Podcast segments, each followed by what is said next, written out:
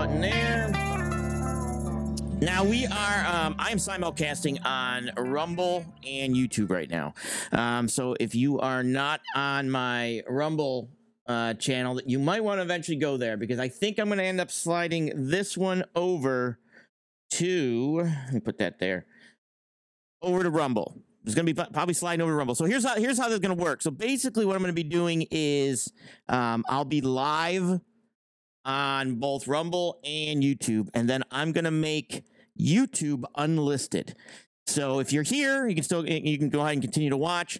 But if not, I'm going to start pushing that over to Rumble. So that way I can kind of say what I want. And this is more for a Rumble, the Rumble crowd, basically. It's a little bit of logistics, but it's also a little bit more that's going on. Like I said, some of the stuff I was going to cover was political type stuff and, other things, geopolitical and things that are happening. So that is kind of a Rumble. Rumble people are usually more into that type stuff. And I'm going to kind of be moving over to there with some of my shows and things like that. So both Rumble and YouTube right now, but I will be sliding on over to basically just Rumble for most of the content in regards to this. Like if I do logistical stuff and things like that, that'll be on YouTube. But as I move over and get my co-host when he's finally available, we'll be moving over to Rumble. And I have another YouTube channel, which I started up, which I'm just going to basically, I'm just going to let it, people just find it. I'm not putting that one out there, but that'll be less logistics, more geopolitical, more political, what's going on in the world and stuff like that. And, we'll bring some people on that one and talk things like that, because sometimes you got to get away from logistics because it's logistics, right? It's logistics. And sometimes you got to get away from YouTube because, YouTube is more... It's kind of weird. The algorithms for my YouTube, like my YouTube channel is like a dead channel at this point. I've switched over when I was with Economic Ninja and I was doing stuff with him. A lot of those people started following me. But then when he didn't want to start doing a news outlet and just wanted to do doom and gloom, because when I originally went with Economic Ninja, he was looking for people to open up like a media channel. And I was going to do logistics over there. He found out that if you push more doom and gloom and sell more, gold and silver, things like that, you get more views. And so he pulled less away from just reading the news and giving it the way he wanted it to be read, and giving it a doom and gloom feel. He got more views, and that's just not what I wanted to do. I wanted to do interviews, wanted to do stuff like that, so I pulled away from him, called him out on some stuff, pissed people off, and then, it is what it is, which that's fine. I'm good with that, right? I'm cool with that. So, but I was able to meet some people that actually, and do some other things with YouTube. So if you're on YouTube, right, if you're using YouTube, you've got to look at YouTube as not a way, you're not going to make money on YouTube. Right? You can, but you can make money a lot quicker with YouTube. What you're putting out there, possible, sponsors, possible people that see you and say, hey, I kind of like what you're doing. And that's what happened with me. The stuff that I was doing, other people outside of YouTube reached out to me and said, hey, would you be willing to do this? Like a think tank type thing. And I said, yeah. And now I'm also moving into, I just edited editing, things like that too. So I just moved into editing, and it's on my community page. I basically produced and edited an interview from Dr. Antonio Gasefo in regards to an interview he did.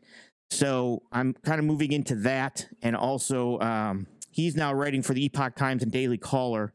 And he's giving me, lessons basically on how to submit articles and things like that, which is what I need. Because and I've said this before, even when I did the thing with NARC, is that, look, when you go to write a story, people go to journalism school for a reason. And I have not, right? So it's something I want to learn and I want to do, but I want to do it right, right?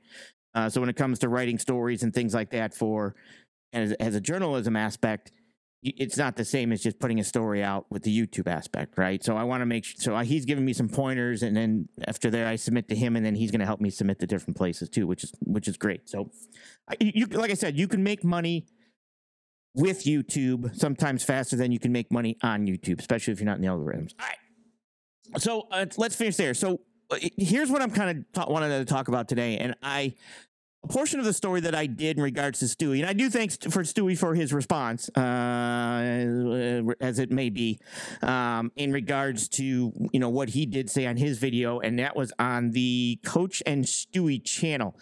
The reason I did and said what I said was the explosion that basically Coach came out and said, you know, you don't know what you're talking about. Nobody wants to listen. Nobody listens to you. Nobody cares. No big deal. I did our market research. And we did this and we did that and we did this.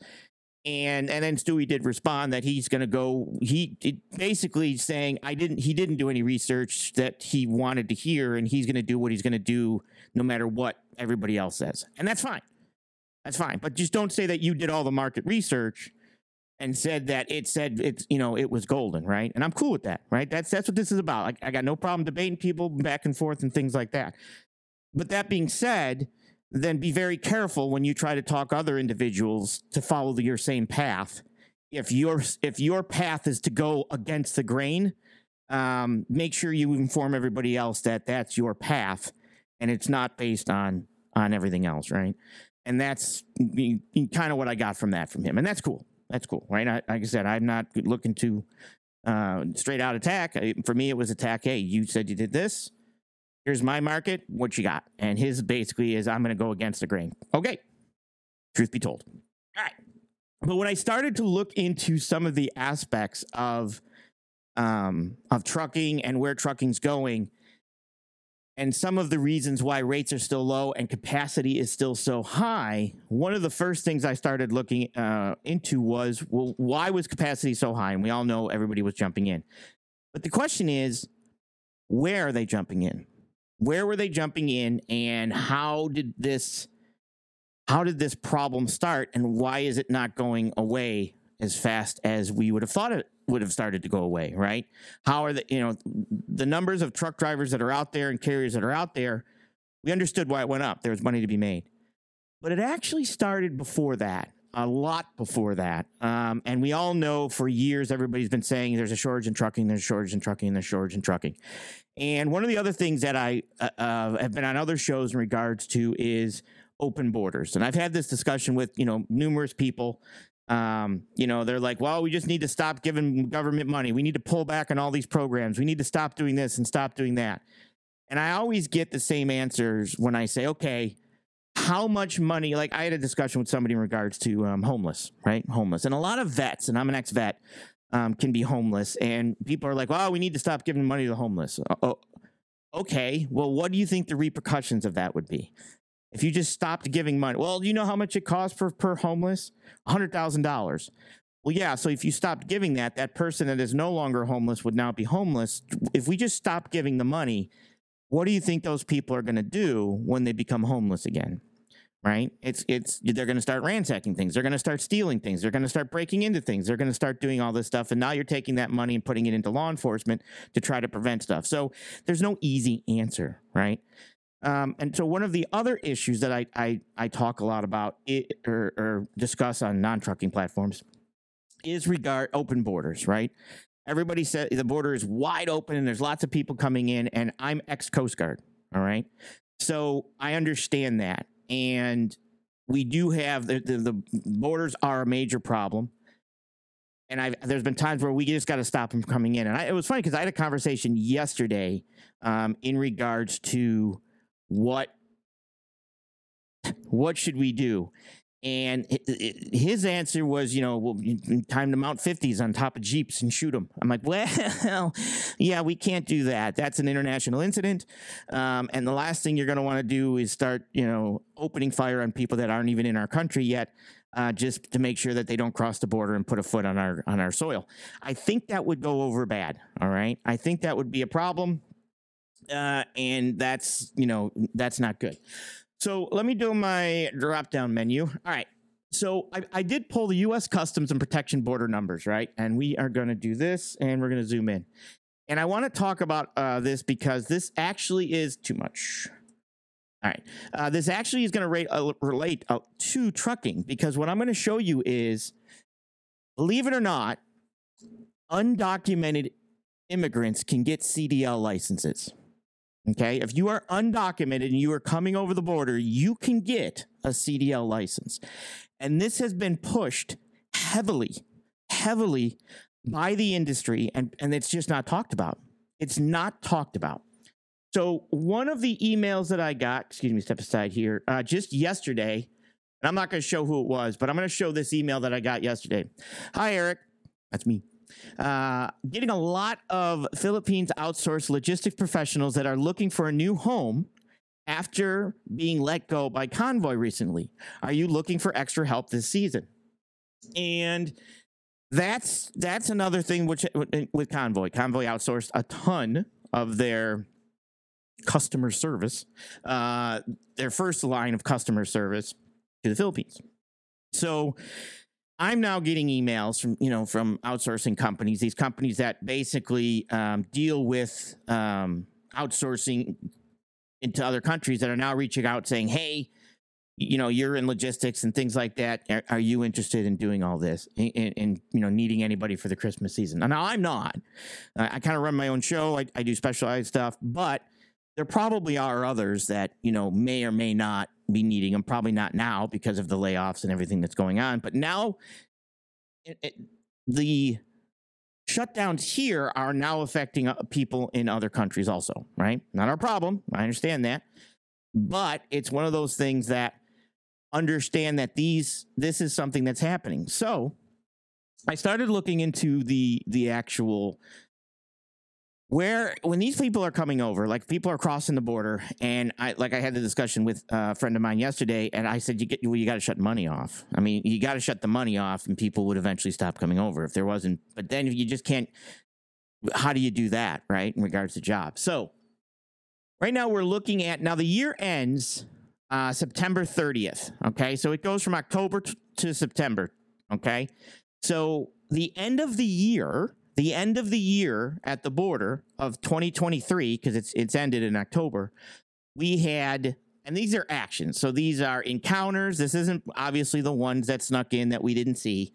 These are actual encounters. Border Patrol, either seen them, spoke with them, snagged them, whatever, was 3,201,000. Let's just round that for me, make my life simple. 3.2 million. 3.2 million actions of actual crossings that the customs enforcement had encounters with, people that they've caught, you know, and actually, you know, spoke with and laid hands on. Now, there's probably more. I'm not saying that there's not, but there's obviously some that have made it across that customs wasn't there, nobody, you know, and they were able to get across. But 3.2 million. So now that's up from 2022, and it's up from 2021. 2020, well, there was only 646,000. And so on and so on. And there was, you know, 2017. These are the numbers right here, right? These are the totals. Okay. So you got to kind of ask yourself, okay, when they're coming over, what's happening? Like, where are they getting money from? Where are they going to work? What are they doing? Now, a lot of them, and we all know the problems, like Mexican firms stop sending freight trains because they're riding over, north to the U.S. border.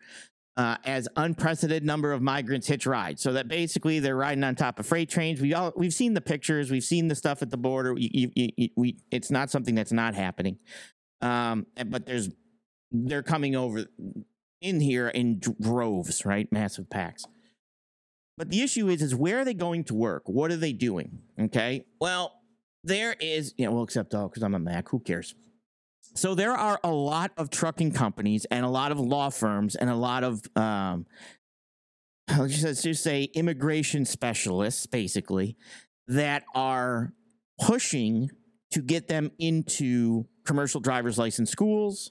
Now, again, if you have a Canadian driver's license or a Mexican driver's license, it's a lot easier to get your CDL in the United States. You cannot have two CDLs. So if you have one in Canada, you can't keep your Canadian and have the U.S. Right? So you're got to be getting rid of your Mexican one to get a U.S. one. But it's a lot easier to get it. If you don't, there are like 87 countries that you can allowed to come over and get your CDL license if sponsored by a company and put into play and, you know, put into a truck. So you go through the same schooling, and you get trained. Take your CDL, get your permit, get your license, take your road test, all that stuff, pre-trip, you know, type stuff, and to get your license. That's normal. So there are a lot, because we have a need for truck drivers. There's been a massive push since 2017, 2018, 2019, and so on, and funding. And I'm going to go over some of that to push immigrant drivers to come over and get their CDLs here. Okay. Now, COVID, of course, slammed the brakes on a lot of stuff coming over the border, just because we had situations where you couldn't really come over the borders as much. It was way difficult, but it still opened the gate for once it kicked off again. There was a huge demand once things started to open up again. So, right? You had the closure and the open up. At that point, there was everything from government grants, government loans, nonprofits, all helping people, immigrants, and everything to get into truck driving schools, to get into their own trucks and open their own authorities. So this was a monstrous push back in 19, 20, 21 for them to be trained to come in. And we're now seeing that now. The census basically said, hey, somewhere around 20% were immigrants. Well, that's higher now. And I'm having a hard time finding the actual numbers because it depends on where you're at. I've got California's extremely high, Houston's extremely high. And there's another reference I'm going to do that you're going to find interesting that's kind of being left out. U.S. trucking companies that sponsor immigrants helping newcomers find work in America. And this is basically, like I said, one of the stories, understanding U.S. trucking companies, sponsorship for immigrants. If you're an immigrant looking for employment in the United States, you may be wondering about sponsoring process for the U.S. trucking companies. Many trucking companies sponsor immigrants, providing them with an opportunity to work and live in the U.S. In this section, we'll provide you with the overview of the sponsorship process for a company. Truck drivers are in demand, and like I said, this is an article that, again, if somebody wants it or somebody wants any of these articles, just shoot me an email. It's on my About page. I'll send it to you, but if not, I'm kind of going over it. Again, they sell the driver shortage. There's a massive driver shortage. The trucking industry is experienced a driver shortage that many companies are struggling to find qualified drivers to fill positions. According to the American Trucking Association, there's short by over 60,000 drivers, and that number is expected to grow to 160,000 by 2028. Shortage due to a variety of factors, including aging workforce, increased demand for goods, and a lack of interest in professional among younger generations. Now, my dad was a truck driver. I became a truck driver, right? And I got my CDL. It was one of the things when, like I said, if you had a CDL, you would never be out of a job, right? That's what we were told growing up. So when I grew up, I got my CDLB because I could make easy money and go to school. I was going to school for criminal justice, and then I got my Class A. Went over the road. Came back from being over the road and started working for U.S. Food Service, and I was a union truck driver with seniority and benefits and everything, and then went to the U.S. Joined the Coast Guard. So ended up doing law enforcement in the Coast Guard. So there was at that time, you would always have a job. We were told if you were a truck driver, you would always be able to get a job. Like I even when I was in the Coast Guard, on my days off in the Coast Guard, I drove for a home fueling oil company. Because I did 2 days on, 2 days off every other weekend, and that's what my duty status was at the station. And then when we weren't really fueling, there was a dump truck, and I'll never drive dump truck. I will never, in my life, drive dump truck ever again. I won't do it. That's when you're dumping a trailer and you feel that thing start to shift, and you're thinking you're going to end up tipping over. That's not for me. That's not for me. So I did that a little bit, but I'll tell you what, dump truck drivers are nuts. They're crazy. I can't do it. It was way too much for me. All right.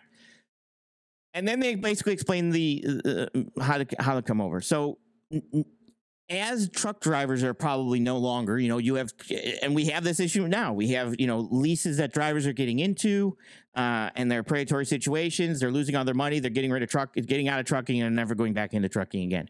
They're going to companies that are taking advantage of them. or trying to teach them a lesson. And basically they're getting out of trucking and they're going into heavy equipment operator or mechanic or something in a field around trucking, but they don't want to drive the truck anymore, right? Like they might go to tow truck or they might go to something, but they're not looking to drive over the road and do that anymore. Or you're just not going to school, or you're not taking that you're going to school to take something of more advanced. Like obviously growing up, your dad says, I want, I'm going to do this so that you don't have to be a truck driver like me. Well, I don't listen. And I ended up being one, but it was something that I held my license and now I run my own business. But a lot of times that you're trying to push people to be better than you. Like parents normally say, I want you to be better than me. I'm trying to give you success such as you can do more, do something other than do this. So eventually parents say, don't be a truck driver. And as truck driving goes on, we can all say it's not the same as it used to be. Let's just leave it at that. So we have a need for truck drivers, which I do understand. Now, they're looking at automation and self-driving trucks, but the fastest way that they could immediately bring people in was to bring in people from other countries. Their thought process, not mine, right? And we have a massive rush of people at the border that obviously are looking to get jobs and the American dream and everything else, and they push for that. So it is a huge push for somebody to fill those spots. All right. Now, the issue is that you can now have undocumented, which I was shocked. I look, I understand. Okay, yeah, we have to give him a work visa. He has to apply for this visa and things like that. But an undocumented can apply, and I'm going to show you the identification that they need to get this, to actually get a CDL. Now, they cannot haul hazmat. That requires a background check and things like that. But a undocumented can basically get a CDL license and start driving truck. All right, so let me pull. All right, so this one is actually from 2017. So I pulled this chart from 2017, and it gives us numbers right here, 2017 numbers at a glance, okay? So approximately 43 million, right? And yeah, approximately 43 million immigrants are living in the U.S., 2017. Well, we know it's more, but I'm calling it now, about 13% of the population. 5 million, no, approximate numbers of the trucking driving population, 5 million, about 2%. So approximately 847,000 immigrants, truck drivers living in the U.S. 16% of the driving population was immigrant drivers. Okay. Now that's higher. This was 2017, and I checked the census, which I got to 2020, and they're saying 18.7. So I'm gonna go out on a limb and say it's way higher because of the massive rush in 2021. But I can't. There doesn't seem to be numbers yet for the 2021, 2022, or 2023 from the census in regards to how many are truck drivers. So that's almost 20%. I'm gonna say it's easily 20% of the truck drivers that are out there are immigrant drivers, okay? Now, I know some that are fantastic. They're great, 100%, but that's not all of them, okay? That's not all of them. So this is from 2017, and then they say there's the higher numbers are in California and Texas. Your highest numbers were in California and Texas. And, of course, it is Los Angeles, Long Beach, Anaheim areas, and then Chicago. All right, that's another one. New Jersey, Fort Worth, Houston, Dallas, Texas area, and Georgia. So this is kind of where this was 2017, where a majority of them were. Now, El Salvador, Mexico is obviously Dominican Republic, Jamaica, other countries, and it kind of shows where they're basically, what areas they're from. All right. And this shows Los Angeles area was high, Chicago, Tri-State, New Jersey, Dallas. This is also those areas, right? And now, again, this is 2017 before the boom of 2021 and COVID situation that happened. All right. Now, this was an interesting one that I pulled out of The Guardian. And 70-hour weeks, taking selfies for ICE, life as a migrant trucker in California. Like many of the state's long-haul truckers, I'm not going to, we're going to say, I don't know. George, we're going to say George, is awaiting asylum. He's waiting asylum hearings, admit a life of extreme uncertainty. So he doesn't even know if he's going to be able to stay. After spending the night in late September driving an 18-wheeler across the country, George woke up to see his phone lit up from a notification from U.S. Immigration and Customs Enforcement. Immediately called back to acknowledge that the contact attempt. Then he snapped a selfie to upload into the mobile app immigration officers use to track his whereabouts. So now you have somebody that's technically seeking asylum. Obviously, he's somewhat documented now at this point, and he's basically out there running the road. How are they keeping track of him? There's an app that immigration has that he said that they probably call and they say, hey, where you at? What are you doing? And he says, I'm in blah, blah, blah, Bakersfield, California. Here's a selfie of me, and here's my truck. I'm still driving this truck, which I told you I was driving before. So here's me next to my truck. And so on. Earlier that morning, worn out from a nonstop 11-hour trip, he started from Bakersfield, California. The Punjabi immigrant, I know I'm horrible, awaiting asylum had gotten the time zones confused. When the notification he expected didn't arrive, he simply submitted an unpropped selfie and fell into a deep sleep, and his co-driver continued the journey from St. Louis to Chicago. The first notification arrived, following by a flood of others, including missed calls from cousins whom ICE had contacted while they were searching for him. So basically, he's out there, he's driving, he missed his check call, confusion in time zone, and they're on the phone trying to track him down. All right? So you now have somebody who has a CDL license, who is a migrant, who is obviously awaiting asylum. He's not even guaranteed asylum yet, who is a part of the trucking industry delivering freight in an infrastructure industry, meaning if something were to go wrong in trucking and logistics and supplying, food and goods to the United States people, that would be bad. That would be bad. The last thing we basically want is infrastructure industries that are compromised by anybody, right? Now, I'm not saying all of them are, don't care, but at some point you want to make sure that your infrastructure industries are not going to be compromised. And I'm going to tell you right now, our trucking infrastructure is compromised. If something were to happen, we were to go to some type of conflict, some type of war, the war that we would think is not going to be a World War II. It's not going to be that type of conflict. It's going to be way different things. Everything from shutdown of infrastructure, confusion in regards to loads getting different places and not getting there on time. It's going to be hacks and shutting down electrical grids and things like that. It's going to be very, very far into a war before you see kinetic actual conflicts, right? And this is the part of the book that I read called The New Rules of War, and I suggest people read that. Because how many nuclear subs does it take to take out a terrorist?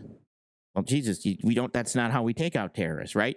It is way beneficial to train Navy SEALs and special forces to go in teams than to build a nuclear sub for billions of dollars, okay? Because that's how you actually are fighting wars right now, in conflicts, or through proxy wars and through special force branches, than it really is aircraft carriers and nuclear subs, all right?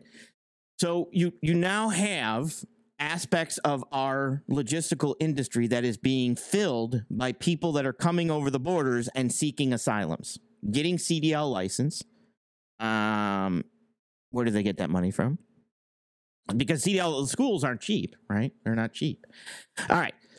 So I am going to, and I understand everybody on YouTube, but what we're going to do is I'm going to have to go in here real quick, and I'm going to make this unlisted. So if you're still here, you're still here, but if you're not, you won't see it. All right. So now we are unlisted on YouTube, but we are still on Rumble. So, and I don't know why it didn't go to the other one, but who cares? Anyways, the title worked. So this is some of the stuff that, as like I said, as I dove more and more into this, it's not what I wanted to see. All right, immigrants to fill the gaps in trucking workforce. Now, and the reason I bring this up is everybody's like, well, these are all, you know, 18.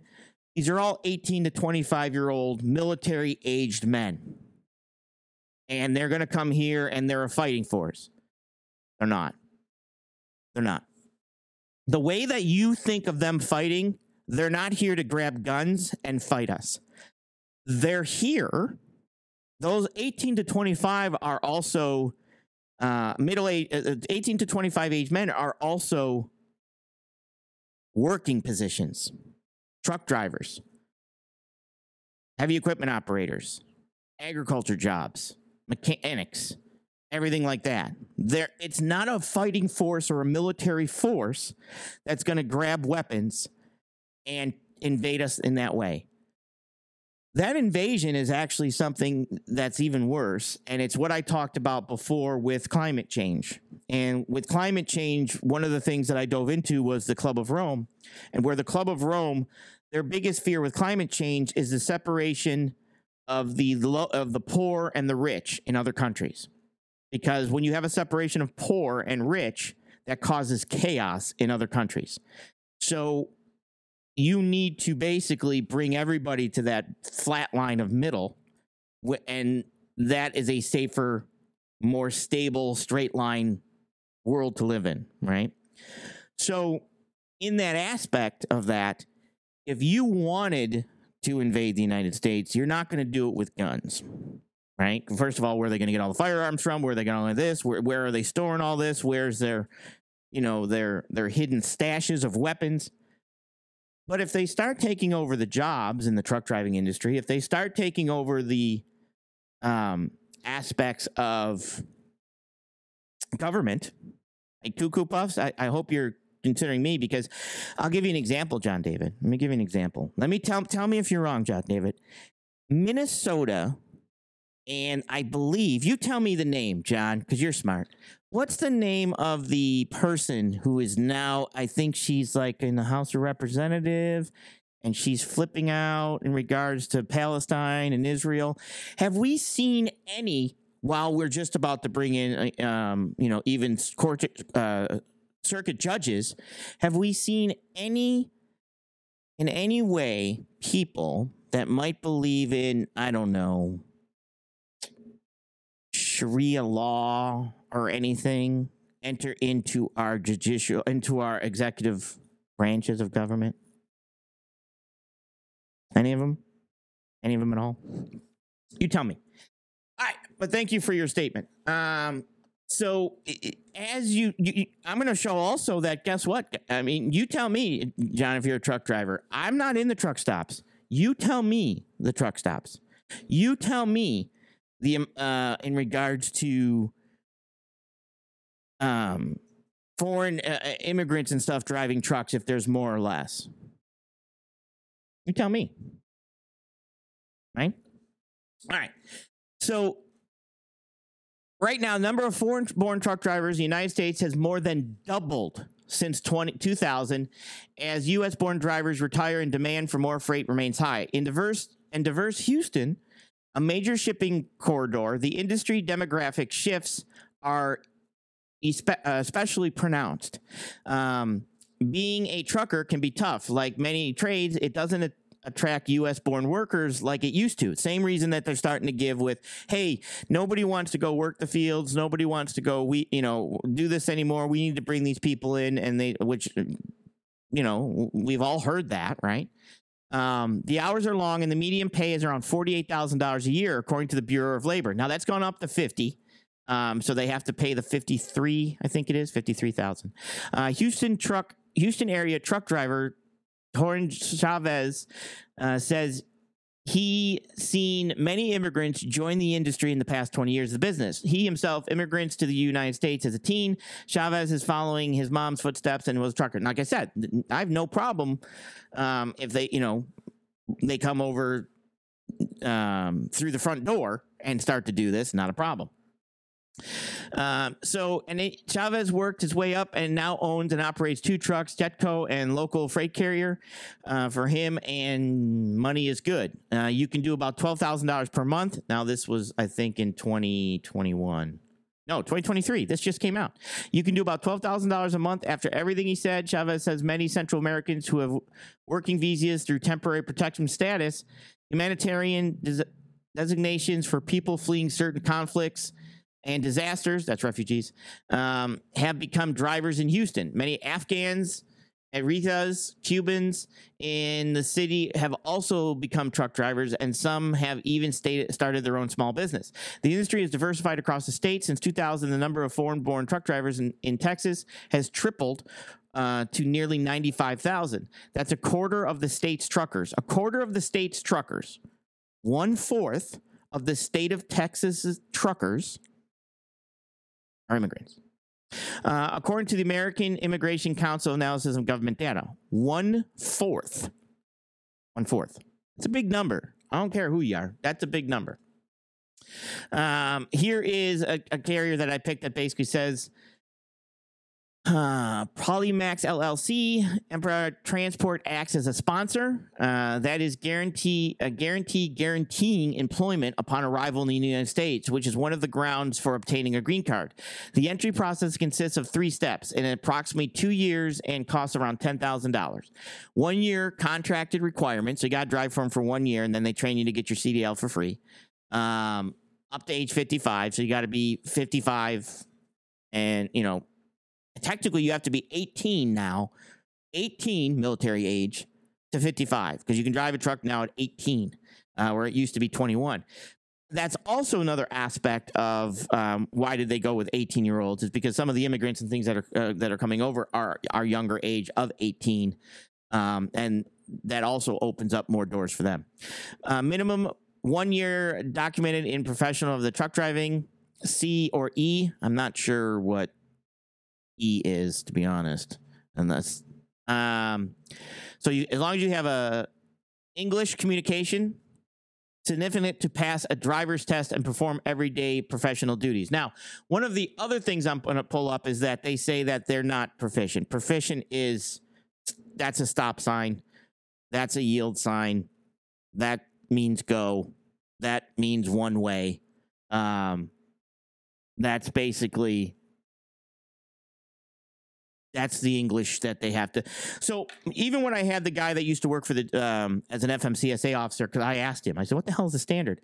If they hold a stop sign up and you can read the word stop, that's pretty much it. There's no written test that they would have to be able to read out loud to establish. They have to be able to read the signs of the road. One way, route, stop.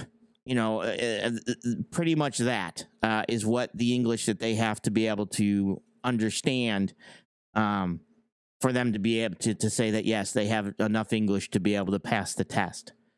Stop sign. Got it. All right. This was the visa program that I talked about before.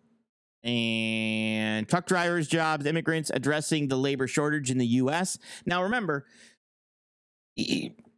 if there is something that somebody can make money on, then people are going to do it. So you're going to see law firms opening up. You're going to see people, just like the guy that sent me that email. He works for an outside company that their whole company's way of life is basically bringing outsourcing jobs to different countries. That's what their company does. That's if you want to outsource something, you would call his company and he would find people to cover that. Okay, so there are positions now opening up for this. There's money in it. There's federal grants. There's state grants. There's FMCSA grants and things like that that are out there. And even the Biden administration put together part of the task force and some of the other things that they're doing is federal grants and federal money for better education and better training in truck driving. Well, that better training isn't continuing education. It's not something that, hey, I'm already a truck driver, I need continuing education into something. It's somebody needs to get their CDL license, and we now have grants that'll pay people to train people, right? That money's being sent to CDL schools to train new people that are coming in, right? So if you're going to bring people over, you're going to want to put them to work, you're going to get them out there. One of the things that you're going to fill is truck driving jobs. So the trucking industry is a vital component of the United States economy. It is responsible for transportation over 70% of all freight tonnage within the country. However, the industry has been facing chronic labor shortages of drivers over the years, with the driver shortfall reaching a historic level of 80,000 in 2021. The shortfall is increased by 30% from pre-pandemic numbers, as many drivers retire early. Truck drivers' schools closed due to the virus, and customers' demand for shippers shipping goods soared. Despite increasing driver wages, there was still need for more people to haul loads, and immigrant truck drivers are becoming the solution to address the shortage of truck drivers. Immigrants have become a vital part of the trucking industry labor force, particularly in states with high proportion of foreign-born residents, such as Texas and California. Now, the problem that I just pulled up is we have this problem. Truck accident statistics for 2023 have gone up. All right, that's gone up. We come down here. Now, they don't say anything about, which I thought they would, is it lack of training? How many years have the person been behind the wheel? Anything like that isn't in here. But Texas and California are your highest accident states. Texas and California. Texas had the highest amount of fatals, large truck accidents. Texas and California are your highest states. Okay. Immigrants currently make up about 19% of 1.2 million long-haul truck drivers working in the U.S., according to the Bureau of Labor. Immigrants in the trucking come from various countries, including Mexico, El Salvador, Guatemala, China, India, Poland, Ukraine, California has the highest percentage of immigrant truck drivers, with nearly 47% of all truck drivers being foreign-born. 47%. That's high. A number of foreign-born truck drivers in the United States has nearly tripled in 2000, around 94,000. In Houston, almost 40% of local truck drivers are immigrants, despite immigration making up only a quarter of the region's population. Immigrants from Cuba, Afghanistan, Central America, and other regions are now taking to the wheel and filling the gap. Boop, we got here. Refugees and immigration from Afghanistan, Cuba, Eritrea. I actually knew somebody that started a trucking company. I actually interviewed him. He's a good guy. Him, 100%. In Houston area have shown interest in driving and running their trucks and businesses. The refugees who want to work in the trucking industry usually start by working for a friend or a family member, trucking business, and the YMCA International helps them with training and certification costs. Immigrant truck drivers have diverse backgrounds, and many of them have experience operating smaller vehicles in their native land. They may start at lower wages, but collectively can help increase pay rates. Yeah. So they're starting at lower wages. The project job growth rate, the truck driving is 6% through 2030, and states having a higher proportion of immigrant truck drivers having a better job outlook. Commercial truck drivers offers stable income averaging around $47,000, along with life and medical insurance benefits and retirement plans. The U.S. government recognizes commercial driver's license issued by Mexico and Canada. Okay, you guys get the gist there. So now, this is where I talked about that they have to pay the salary of the truck driver. And this is where it's $53,000. That's where the Department of Labor has to pay them. So it's around $43,000. And then they say, well, let's factor in benefits. Let's factor in this. Let's factor in that. And that comes out to about $43,000. This is the wage requirements. This basically says that what I just told you. All right. All right, what was this one? Could U.S. immigrants help solve the need to recruit 1 million truck drivers over the next decade? Now, again, So now you have a push for 1 million truck drivers over the next 10 years. And this is where they keep saying we have, you know, shortages, we have shortages, we have shortages. We need these drivers. We need these drivers. We need these drivers.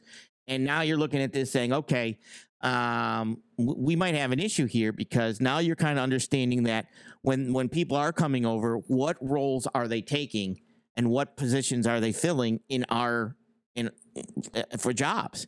So now we have truck drivers, now that we have a huge capacity problem, huge amount of capacity, and it's not going away. But like I said, these guys are coming over, and they're eventually allowed to bring their family, but they're coming over as the males, right? And not as a military force, but coming over to find jobs, get established. Well, if I was going to come over and I could live in a truck and drive truck, and that would be my home, and I can make money and send it back, you know, to home to my wife, yeah, you're going to see a lot of guys do that, right? I mean, that's what's going on. Now, this is the temporary non-agriculture. This is basically where they said, hey, we're going to raise it up to 64,000. So they upped it to 64,000 this year. Now that's over. So next year they're going to, you know, they get to decide how many they add for next year. All right. Which one? Okay. Eligible documentation. So this here is basically what you need to get your CDL license, right? In regards to if you are, let me see if I can find the one I wanted to. This is the temporary seasonal program. Okay, so this is the other aspect I talk about in regards to new rules that allows 18-year-old to drive semis across state lines. And this is something that we heard of that I thought was nuts. Like, why would they allow – what 18-year-old are you going to get that's just out of high school that's going to want to start driving tractor-trailer over the road? Like, what? That didn't sound like – to me, that didn't sound – didn't make sense, right? It didn't compute that you're going to find 18-year-olds that – you know, are ready to get into a truck, and that's what their life was about, going to high school because they still wanted to be a truck driver. That's not the push we have today. But it is the push if you're an immigrant of 18 years old to come over and be able to drive trucks. And that's the numbers that we're seeing. When immigrants, when they come over here and they're rushing the borders with the open borders, you're seeing military-age men. Well, what's military-age men? 18 to 25. Right? So you have 18 to 25 coming over. So maybe we should lower this down to 18 so we have jobs for those 18-year-olds that are coming over and crossing the border. All right. So this was the foreign-born worker labor. Unemployment rate for foreign-born person in the United States is about 3.4% in 2022, down from 5.6%. That's weird. How did it go up? Bureau of Labor reported today that jobless, and this basically says what jobs they're filling. Let's see, jobless rate. I know it was here. Foreign-born persons who reside in the United States. And it basically, this one says the jobs that they are filling. Labor force.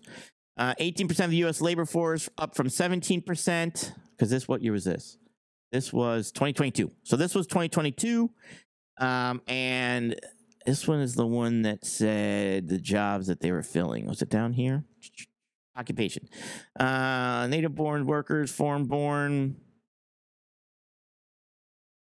I'm lost it. Basically, they were filling things like maintenance, cleaning, construction workers, and things like that were some of the jobs that they were basically filling. Occupations, employment, men, despite great natural resources. Okay, so... especially in great natural resources, construction, maintenance occupy 22%, foreign-born workers in the occupation fields. And then where is my other one? Because there was the one. Let me see if I can find. All right. Can I get a commercial driver's license if I am an undocumented? If you have a job that requires you to drive others or... drive a large truck, you likely need a commercial driver's license. Are commonly required for semi-truck chauffeurs and taxis. Oh, that might be what E is. That makes sense.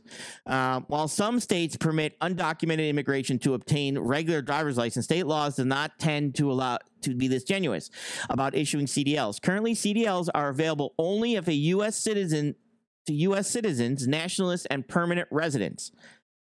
One exception is the general rule that may be able to get you a non-domiciled CDL. So they can get what's called a non-domiciled CDL license, which is a CDL for individuals who are legally authorized to work in the United States, and who are eligible individuals must have valid employment authorization documents. This is an EAD. So for you to get this, you get an EAD. That's why I said, well, what the hell is an EAD? Well, to get your EAD, it's an I-9 document, right? And for that, you're going to need some type of identification, prove who you are, right? Prove something. It doesn't, if you have a passport, some type of identification that proves who you are. And they go over basically what type of thing. You could have a driver's license someplace. You can have a passport. And they basically says, just prove who you are, and we'll let you go ahead, and do this. Now, some of the other stuff that falls under this would be a school ID with a photograph. No way that's forged. Voter registration card, U.S. military card, military dependence card, U.S. Coast Guard, Merchant Marine. A Merchant Marine is basically a sailor on a container ship type stuff. Native American tribal document, driver's license issued by a Canadian government driver's license. So if you got a school ID, that might do it. An ID card issued by a federal, state, or local government agency or entities, provided it contains a photograph and information such as your name, date of birth, gender, height, eye color, and so on. So if you have a driver's license from your country and your name is Mohammed Mohammed, you can basically start your application to be able to that identifies you as good enough to get your proper paperwork to get your EAD.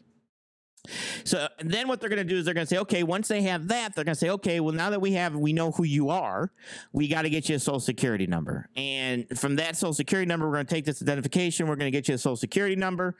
And for that, we need some type of birth certificate plus that ID, and, certificate of birth abroad, whatever. And basically you take that in there and we can get you your social security number. After your social security number, you basically fill out another form identification card. And once you get this identification card for a undocumented employment authorization document issued by the Department of Homeland Security. Once you get that, which is your employment authorization document, you then can basically go get your CDL license. So you can be an undocumented, run across the border, right? Check in and say, hey, I want to work here. I'm seeking asylum. I know that could take 4 years before I finally go to court and get that approved. But while I'm here, here's my identification. Prove it's wrong. Prove it's, not valid. And I want to start working in your country. Give me my social security card. They get the social security card and they go out and become CDL truck drivers. Now, that's the way the system works. I am not a part of the system. I am just telling you guys what I basically have been diving into. And I've been reading a lot. I'm kind of breaking it down too, because there's some of the stuff that it's just kind of repetitive in regards to reading it over and over again. But if, just like I said, the gist is if you're an undocumented, you get caught, you get locked up and you say, okay, I seek asylum. I'm here because of this. I'm here because of whatever reason. I want to start working here. You have an identification. I do. Here it is from this country issued by John Smith, who's, my whatever ID they have. They take that information, they run that through. Good luck back. Good luck trying to track down if it's good or not, because some of these countries don't have the proper, they don't maintain records like we maintain records, right? And they just take that stuff and they say, okay, fine, fill out this application, fill out this. And now you're also sponsored by a possible trucking company that's helping you process this, or some type of lawyer that's helping you process this information for a fee. Next thing you know, you have your permission to work, and then you can go ahead and get your undocumented, undomiciled CDL truck driving license with you and your team driver, and you're out there running the road. And next thing you know, our accident stats have gone up, right? And the accidents have gone up. I would have to say that it's a good possibility that accidents have gone up, because who are we putting behind the wheels? Who are we putting behind the wheel? Now, I'm going to tell you from where I interact with the trucking industry, if I post a load, and Snorlord has talked about it, other brokers I know have talked about it, if I post a load, I think 1 out of 50 calls would be somebody who speaks, is probably native born English speaker. 1 out of 50 on that load board. Yeah, I'm not exaggerating. The emails that I get, I know I type bad, but that's why I make phone calls. And I said, I'd rather get you on the phone and talk with you on the phone. But what I'm saying is 1 out of 50 would easily not be native English speaking people. And I'm not even out there. I'm just posting a load. And that's open deck, not oversized. Usually it's legal. But that's an open deck carrier. And everything from dispatchers to companies to the driver driving the truck. I remember talking to my wife about it, and I'm like, this is ridiculous. I don't even want load boards anymore. I use Truck Stop. I'm like, I don't want Truck Stop. I don't want to pay $100 a month for this. This is ridiculous. It's 100% ridiculous. Just the phone calls that I'm getting. If I have to post, and I do everything I possibly can to not post. It is my last resort. So I can only imagine what's out there on the road, and it doesn't take me much when you tell me. You think Bonehead Truckers is running out of footage? No. I mean, you have trucking companies sponsoring. This is my last one. You have trucking companies basically sponsoring carriers to come over. Which, okay, and that's fine. What's their criteria in regards to the training that they're giving? Are they just throwing them out there? Minimum 1 year experience. And that says about the company. Some of the stuff, and they even say your earnings. This goes over your cost of living. After arriving in the U.S., you must take account additional cost. If you are a driver, if the driver comes alone, he has the option of using our accommodations for up to 3 months at the time of obtaining a CDL.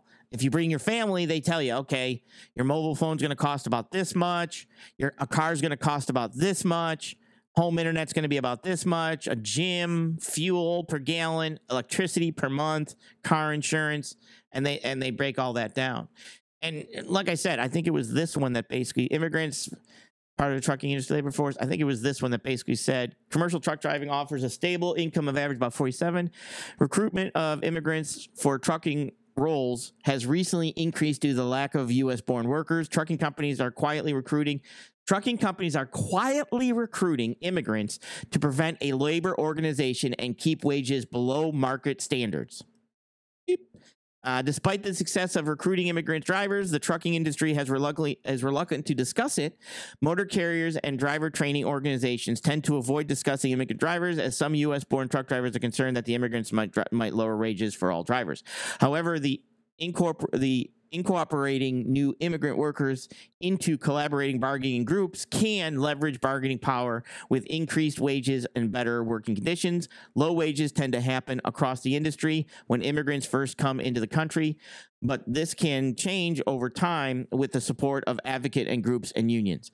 Despite the hardship for many of these new immigrant drivers, trucking is one of the route to American dream. Immigrant drivers create tighter communities than American drivers do to language and culture. And American drivers offer help and assistance to migrant drivers. They basically also say, I think it was this one in here somewhere, that even the language barrier becomes a problem because the significant being able to read and write in English only has to basically say stop sign, yield sign. And that's basically all they need. They just need to be able to pass the test. And sometimes they're allowed interpreters and things like that. But they have to be able to read a sign and see that says stop. So is it all of them? No, I'm going to say it's not. But the more we have this immigrants coming in and they're not being properly trained and they're being thrown out there and they're not. They don't understand or appreciate the situation that if they're like the person that hit the carrier that I work with drove away after hitting him. The cops had to go get him. He left the scene of an accident, and the cops. Obviously my driver basically said, "Okay, here's his Here's who he was driving for. Here's his trailer number. Here's, you know, he basically drove away and they found him at the next truck stop, basically fueling. And that's when they got his, he left the scene of an accident, right? And didn't speak, let's just say didn't speak very good English. And that was Mohammed Mohammed. So as I start to see open border, as I, you know, you start to look at open borders, you say, okay, where are they going to work? Where, how are they making money? How are they getting this stuff? And where do we see this going? Well, we have an issue, in my opinion, like it or not, I don't really care. But we have an issue when we start to introduce a lot of foreign-based workers, immigrants that may or may not have the same beliefs as us down the road into an infrastructure industry like transportation, right? This is not something where they're out working at the Ford plant and they're, you know, doing maintenance or something on the line, or they're, it's an industry that can be taken over by the Defense Production Act, because during a time of conflict, it is logistics is one of your most important things to win a war. You will not win a war without logistics. You will be shut down if your logistics falters. One of the things that Russia found out in regards to transportation of fuel was they didn't have a very good fuel distribution, being able to transfer fuel goods to continue their push. And that ended up being a problem, right? Now, again, they cannot do hazmat because they can't get the background check, but they can be out there delivering food and goods and things like that. And if we're at a point now where we're allowing undocumented individuals to come into the industry, when technically we are at an ultra-high capacity right now, we're not at a low capacity, we have a capacity problem. I see that as a problem. Like it or not, I see it as a problem. And anybody's welcome to debate me on it, but I just don't. Let me know. Shoot me an email. I don't feel that allowing an undocumented to come over here to give some type of identification and then get a CDL license is a good thing. It's not a good thing for insurance. It's not a good thing for accidents. It's not a good thing for just the basic logistical demand a country might need during conflict. And we are in conflict with other countries. War doesn't look the same way it used to. War is what we're experiencing now. It's supply and trade and back and forth with countries and things like that. It's fought through proxy wars. It's fought with special, you know, Navy SEALs and special forces. And we are outsourcing a monstrous aspect of our survival as a country to individuals that shouldn't have been able to just run across a border in the first place. And then we're taking them and saying, you know, we should go ahead and stick you in trucking. No. Nope. Yeah, nope. Don't. Sorry. Not going to happen. We can't put you into that role. And I see this as a potential problem down the road. And I see and more. And somebody sent me a thing for GW Bulls in regards to looking into some Cuba thing. And first of all, I don't give a shit about GW Bulls.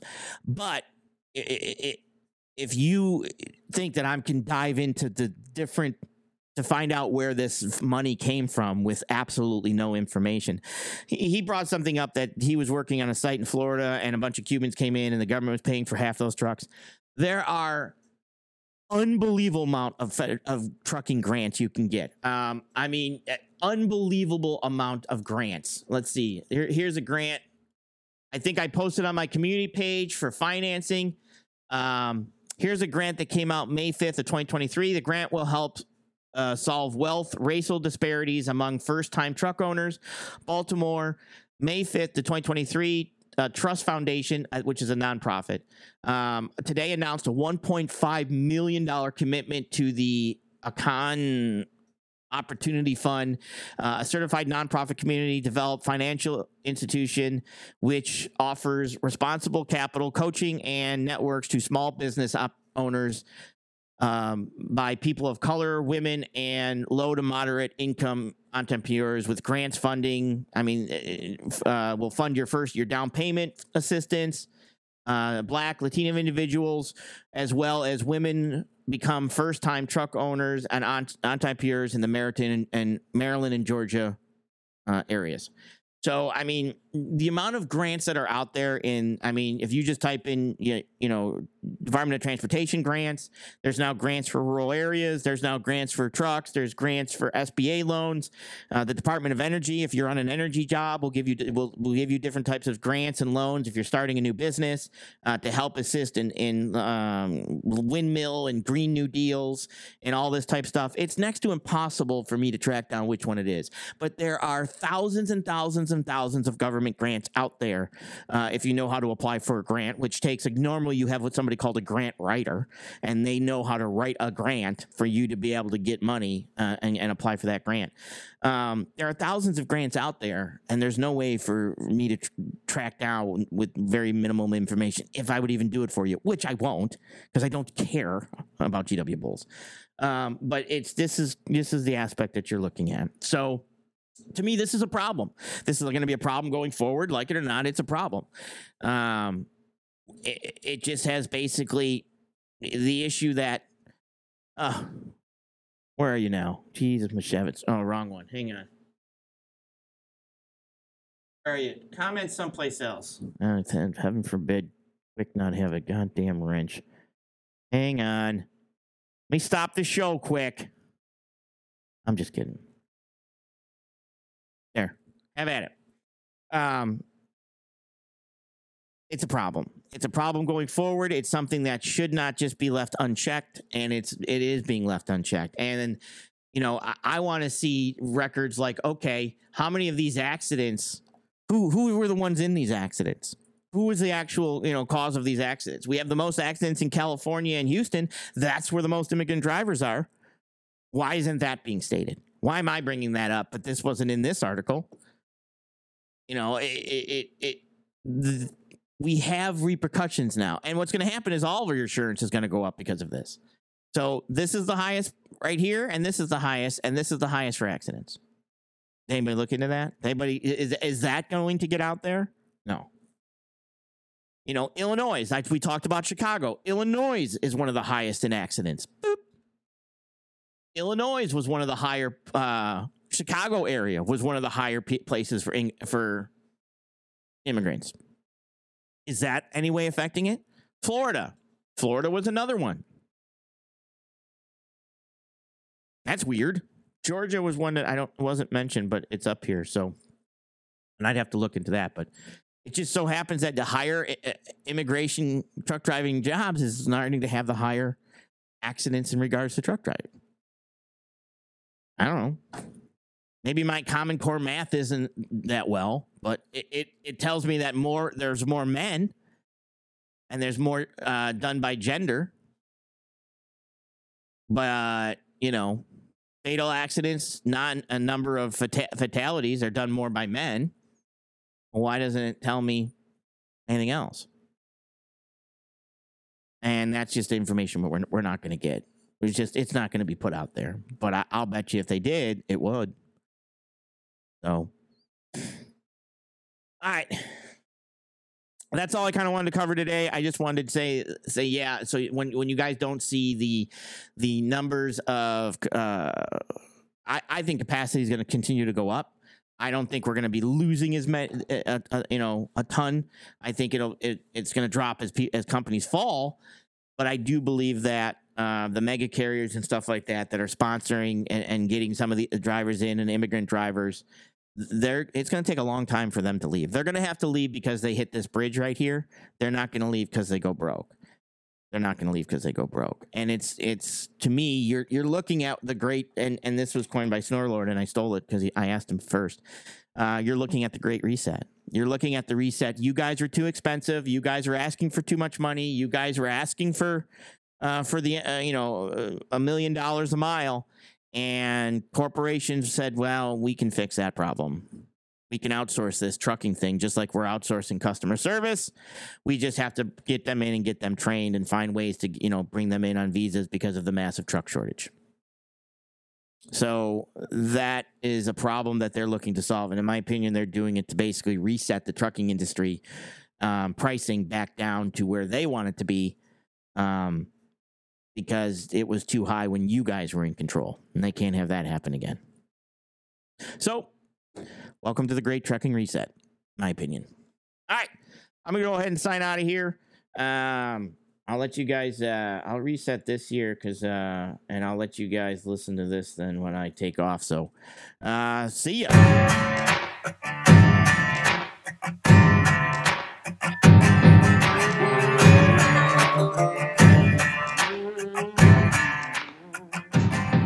With a piece in my hand and bloodshot eyes, I walk to the water for a last goodbye. He begged so much, it clouded my mind. One thing's clear, the man's gotta die. Man makes right, so he said, when he held all the keys over our head. I lived in that grip, but now he'll learn. At the end, with the tables turned.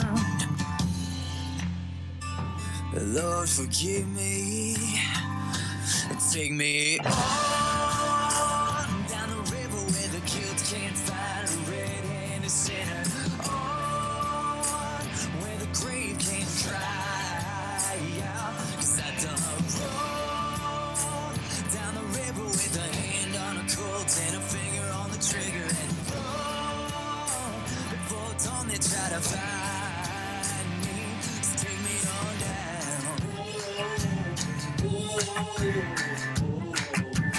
Take me on down. I sank that body by the riverbank. Caught a boat sap, took off like a hurricane. With spotlights, dogs, hit the whole 9 yards. It's breathing down my neck and breathing hard. 2 weeks in a wild chase across the highways, mountains, over 7 states. Found a man at the harbor, said that he could take me across the ocean somewhere far away.